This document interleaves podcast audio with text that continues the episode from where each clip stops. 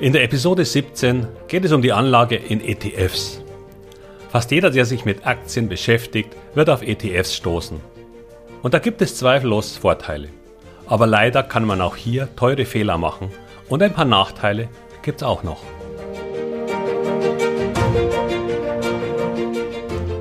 Herzlich willkommen, moin und Servus beim Podcast Aktien verstehen und erfolgreich nutzen. Mein Name ist Wilhelm Scholze. In diesem Podcast erfahren Sie, wie Sie das Instrument Aktie für Ihre Geldanlagen richtig einsetzen und dabei den Großteil der Profis hinter sich lassen können. Wie Sie teure Fehler vermeiden und am Wachstum der innovativsten Firmen der Welt partizipieren. Tipps gibt's viele. Hier geht's ums Know-how. ETFs. Aus aktuellem Anlass will ich hier einmal über ETFs sprechen. Und zwar, weil diese häufig als das perfekte Einstiegsinstrument für Neulinge, aber auch erfahrene Anleger am Aktienmarkt angepriesen werden. Leider wird auch hier nicht immer alles erklärt und selten auf die Nachteile hingewiesen. Und am Ende zeige ich Ihnen auch einige wirkliche Risiken auf, wenn Sie in bestimmte ETFs investieren. Ganz kurz vorab. Eine Minute. Und ohne in die Details zu gehen, die Sie sicher auch schon ganz woanders gelesen haben. Was sind ETFs? Diese Exchange Traded Funds. Wie der ausgeschriebene Name ja schon sagt, geht es um Fonds, die man an der Börse handeln kann. Ist das für Sie wichtig? Eigentlich nicht. Weil man auch ganz ordinäre, üblicherweise bei Banken zu kaufende Fonds jeden Tag verkaufen kann.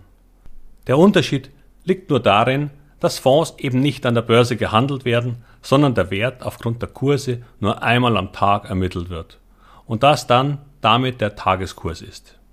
Also ein Preis pro Tag. Beim ETF wird durchgehend gehandelt. Als Langfristanleger kann Ihnen diese Unterscheidung im Grunde egal sein, weil es in den seltensten Fällen eine Rolle spielt, ob Sie den ETF am Vormittag oder am Nachmittag kaufen, wenn Sie ihn ohnehin für Jahre halten wollen. Das kann bestenfalls für Trader relevant sein, aber das ist hier ohnehin nicht die Zielgruppe und Sie kennen meine Meinung zum Markttiming wahrscheinlich ohnehin schon. Der eigentliche Unterschied geht aus dem Namen gar nicht hervor.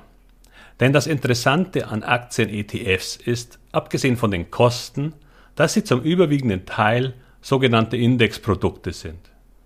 Das heißt, es gibt einen Index, auf den sie sich beziehen und den sie im Grunde nachbilden. Warum ist Index Investing durchaus mit Vorteilen verbunden? Klar, die Diversifikation steht ja auch überall. Aber Sie sollten inzwischen wissen, dass ich gern eine Ebene tiefer gehe. Ein weiterer Vorteil ist auch, dass in einem Index, ich nehme mal als Beispiel den DAX, die Werte darin durchaus wechseln. Und das gilt auch für andere Indizes wie den Dow oder den Nasdaq 100. Wieso passiert das? Und warum ist das positiv für Sie als Anleger zu sehen?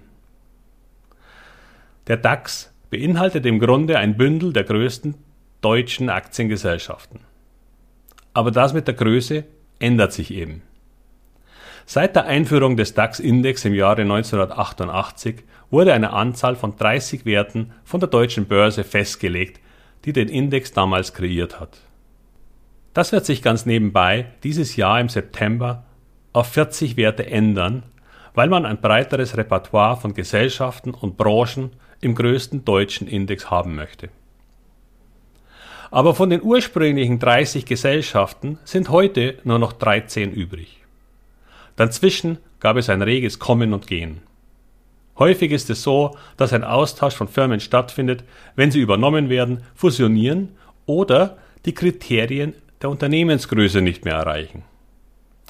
Und das wiederum passiert, weil die Aktienkurse sich schlechter entwickeln. Das bedeutet, dass bessere Unternehmen mit höherem Wachstum in den Index kommen und diesen weiter voranbringen. Manche schlechten und herausgeworfenen Werte führen nur noch ein Schattendasein an der Börse. Sie haben also durch das Index-Investing in der Regel die stärkeren und besseren Firmen, ohne dass sie sich selbst darum aktiv bemühen müssen nur weil der zugrunde liegende Index angepasst wird. Eine sehr unrühmliche Aufnahme war allerdings die von Wirecard im Jahr 2018, die den Index echt belastet hat, weil die Firma ja 2020 schon insolvent ging und damit aber auch erst sehr spät wieder rausflog. Okay, zurück zum ETF. So ein Index hat mit der ausgegebenen ETF-Fondsgesellschaft in der Regel nichts zu tun. Sie können also einen ETF auf den DAX kaufen, den irgendeine ETF-Gesellschaft wie iShares von BlackRock oder X-Tracker von der Deutschen Bank erstellt haben. Und wie Sie sicher schon oft gelesen haben, ist der Unterschied zu einem normalen Fonds, der den DAX als sogenannte Benchmark hat, dass es hier keine teuren und zu bezahlenden Fondsmanager oder ein Team gibt, das dort die Gegend fliegt und versucht, Informationen zu sammeln. Das kostet Geld und die Vorgesellschaften verlangen da in der Regel 1,5 bis 2 Prozent Gebühren. Die müssten die Fondsmanager durch geschickte Auswahl an Aktien erst einmal zusätzlich erwirtschaften, damit sie was davon haben gelingt ihnen leider eher selten. Weshalb sie mit einem ETF darauf schon automatisch Renditevorteile haben, weil deren Gebühren eher bei 0,2% im Schnitt liegen. Aber was sind denn nun die Vorteile und Nachteile von ETFs gegenüber Einzelaktien? Für die meisten Menschen, die mit Aktien entweder beginnen oder in ihrer eigenen Aktienauswahl bisher nicht so glücklich agiert haben, versprechen ETFs durchaus ein paar Vorteile. Ah, und das vorab. Wenn ich im Moment von ETFs spreche, dann spreche ich von Aktien-ETFs. Also ETFs, die in Aktien investieren. Auf die anderen, die in andere Produkte investieren, komme ich nachher noch zu sprechen, weil die fast immer in den sogenannten Robo-Advisern mit angeboten werden. Und die nicht unbedingt so viele Vorteile haben, wie man sie glauben lassen will. Kommt noch. Zuerst einmal gibt es natürlich die Vorteile, überhaupt in Aktien zu investieren. Und da helfen ETFs definitiv beim Einstieg. Und nun will ich ein paar, ich sage mal, Eigenschaften von ETFs und Aktien-Einzelinvestments in einem eigenen Depot vergleichen und die Vor- und Nachteile aufzeigen. Also gut. ETFs lassen Sie an Aktienkurssteigerungen relativ preiswert partizipieren. Das lasse ich mal so stehen, auch wenn man inzwischen Aktien ebenfalls schon sehr preiswert handeln kann. Aber der Faktor Kosten wird außer bei Sparplänen definitiv überbewertet. Denn ob man, sagen wir, 0,25% oder 0,1% einmalig bezahlt, spielt tatsächlich bei einem langfristigen Kauf kaum eine Rolle. Da ist es viel wichtiger, dass Sie Ihre Bank auch telefonisch erreichen, wenn Sie einmal ein Problem haben und das wollen. Und das ist bei so manchen Billiganbieter nicht unbedingt der Fall.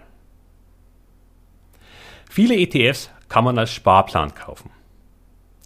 Definitiv ein Vorteil, weil das inzwischen mit Aktien auch geht, aber man viel weniger Auswahl hat. Es gibt eine inzwischen sehr große Auswahl an ETFs. Und jetzt wird es langsam schwierig. Wussten Sie, dass es 100 ETFs gibt, die auf MSCI World lauten?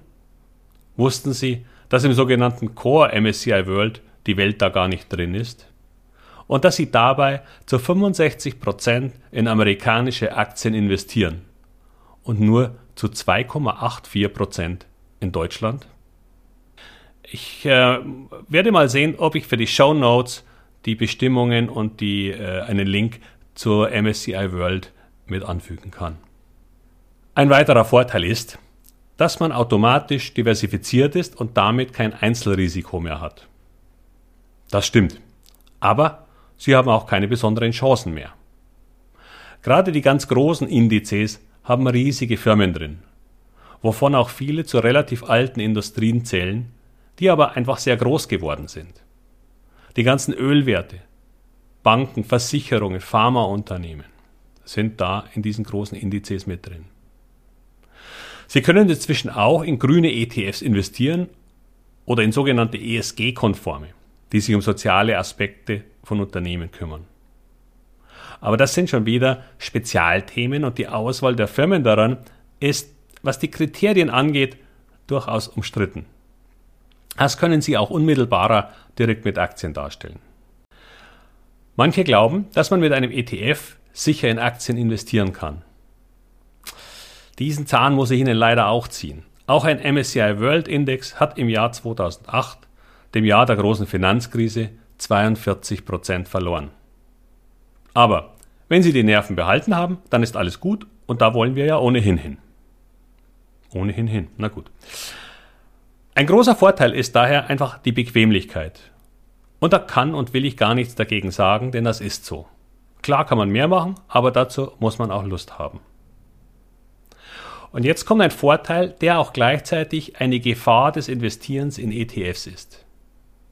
Sie können inzwischen auch in ganz verschiedene und viele verschiedene Strategien und Branchen investieren. Es gibt ETFs auf Aktien, die was mit künstlicher Intelligenz zu tun haben, welche auf neue Energien, auf Wasserstoff, auf Autowerte, auf Banken und unendlich vieles mehr. Nur keiner sagt einen, welchen man denn nun nehmen soll, was wiederum dazu führt, dass Sie eine eigene Entscheidung dazu treffen müssen. Aber wie kommen Sie dazu? Aufgrund welcher Annahme treffen Sie diese Entscheidung, die durchaus einiges mit Ihrem zukünftigen Anlageerfolg zu tun haben wird?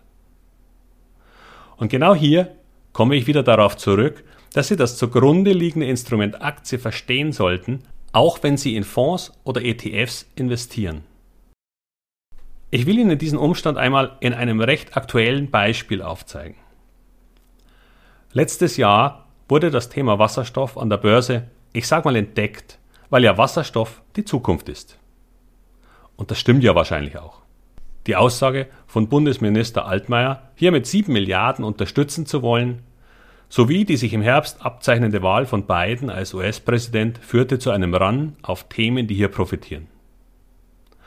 Nun ist es so, dass der gesamte Sektor, der sich exklusiv mit Wasserstoff beschäftigt, nur zwei Handvoll an börsennotierten Unternehmen hat und viele Menschen wollten hier rein, was zum Teil zu völlig absurden Bewertungen geführt hat. Eine der führenden Aktien hier ist Plug Power, die noch im Juni letzten Jahres bei rund 5 Dollar notierte und im Januar diesen Jahres kurz über 70 stand. Aktuell allerdings bei 38. Und damit komme ich jetzt wieder auf die ETFs.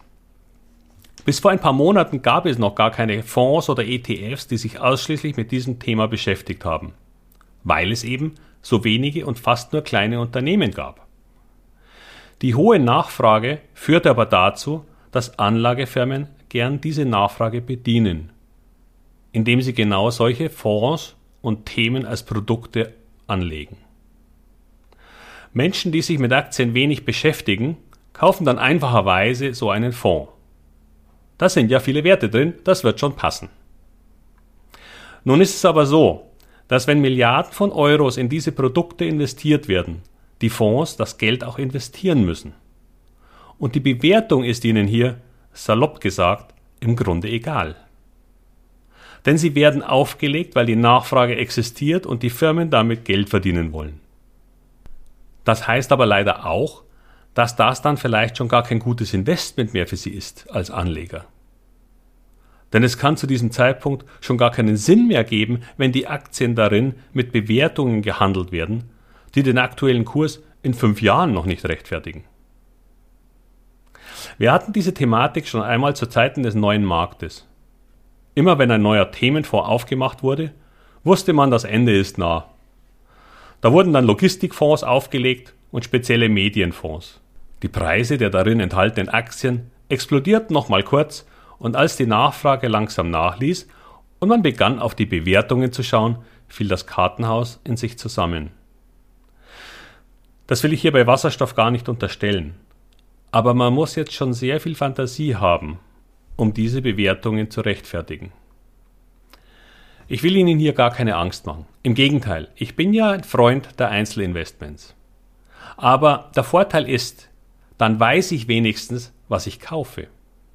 Nur um das Problem der Bewertung zu umgehen, mein Geld in einen Spezialfonds oder ETF zu stecken, ist leider nur eine kurzfristig schlaue Lösung.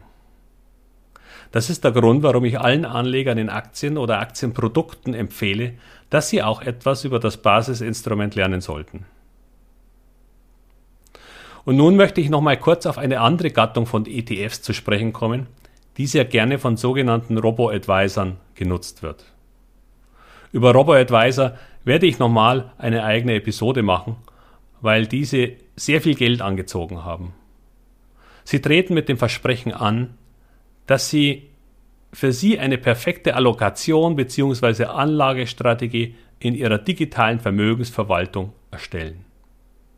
Naja, da wird so manches Mal mehr versprochen als gehalten. Worum es mir heute allerdings geht, sind ETFs, die oft darin sind, die auf Anleihen basieren. Das sind Fonds, die zum Beispiel deutsche, europäische oder sonstige festverzinsliche Wertpapiere bündeln. Und so etwas gibt es inzwischen auch als ETFs. Sie werden häufig genannt, um das Gesamtrisiko zu minimieren und eben nicht alles in Aktien zu investieren. Und das war auch über viele Jahre eine gute Idee, die durchaus aufgegangen ist und mit der man Geld verdienen konnte, als es noch Zinsen gab. Und besonders seitdem sie gefallen sind. Aber nun haben wir negative Zinsen, sogar im langfristigen Bereich. Und die Gefahr von steigender Inflation. Das bedeutet, wenn die Zinsen in Deutschland und Europa wieder steigen, werden sie mit ETFs auf diese so sichere Anlage massiv Geld verlieren. In USA beginnt das schon. Sie haben quasi keine Chance auf eine positive Rendite, aber ein enormes Risiko, obwohl die Wertpapiere sogar von sicheren Staaten ausgegeben wurden. Sogar Warren Buffett hat vor wenigen Tagen davor gewarnt, in Anleihen zu investieren, als er sagte, Anleihen sind nicht der Platz, an dem man sein sollte. Wenn Sie der Mechanismus dazu und die Alternativen interessieren, dann schreiben Sie mir gerne. Ich mache manchmal kurze Mentorings, um Menschen auf den Weg zu bringen. Vielleicht mache ich später auch einmal eine eigene kleine Episode dazu, obwohl es sich hier um kein ausdrückliches Aktienthema handelt. Und nun hoffe ich, mein kleiner Ausflug in die Welt der ETFs war von Interesse für Sie. Denn es geht um Ihr Geld. Wie immer freue ich mich, wenn Sie diesen Podcast Ihren Freundinnen und Freunden weiterempfehlen. Ich wünsche Ihnen viel Erfolg mit Ihren Geldanlagen und hoffe, dass Aktien ein wichtiger Baustein dabei sein werden. Bis bald, Ihr Wilhelm Scholze.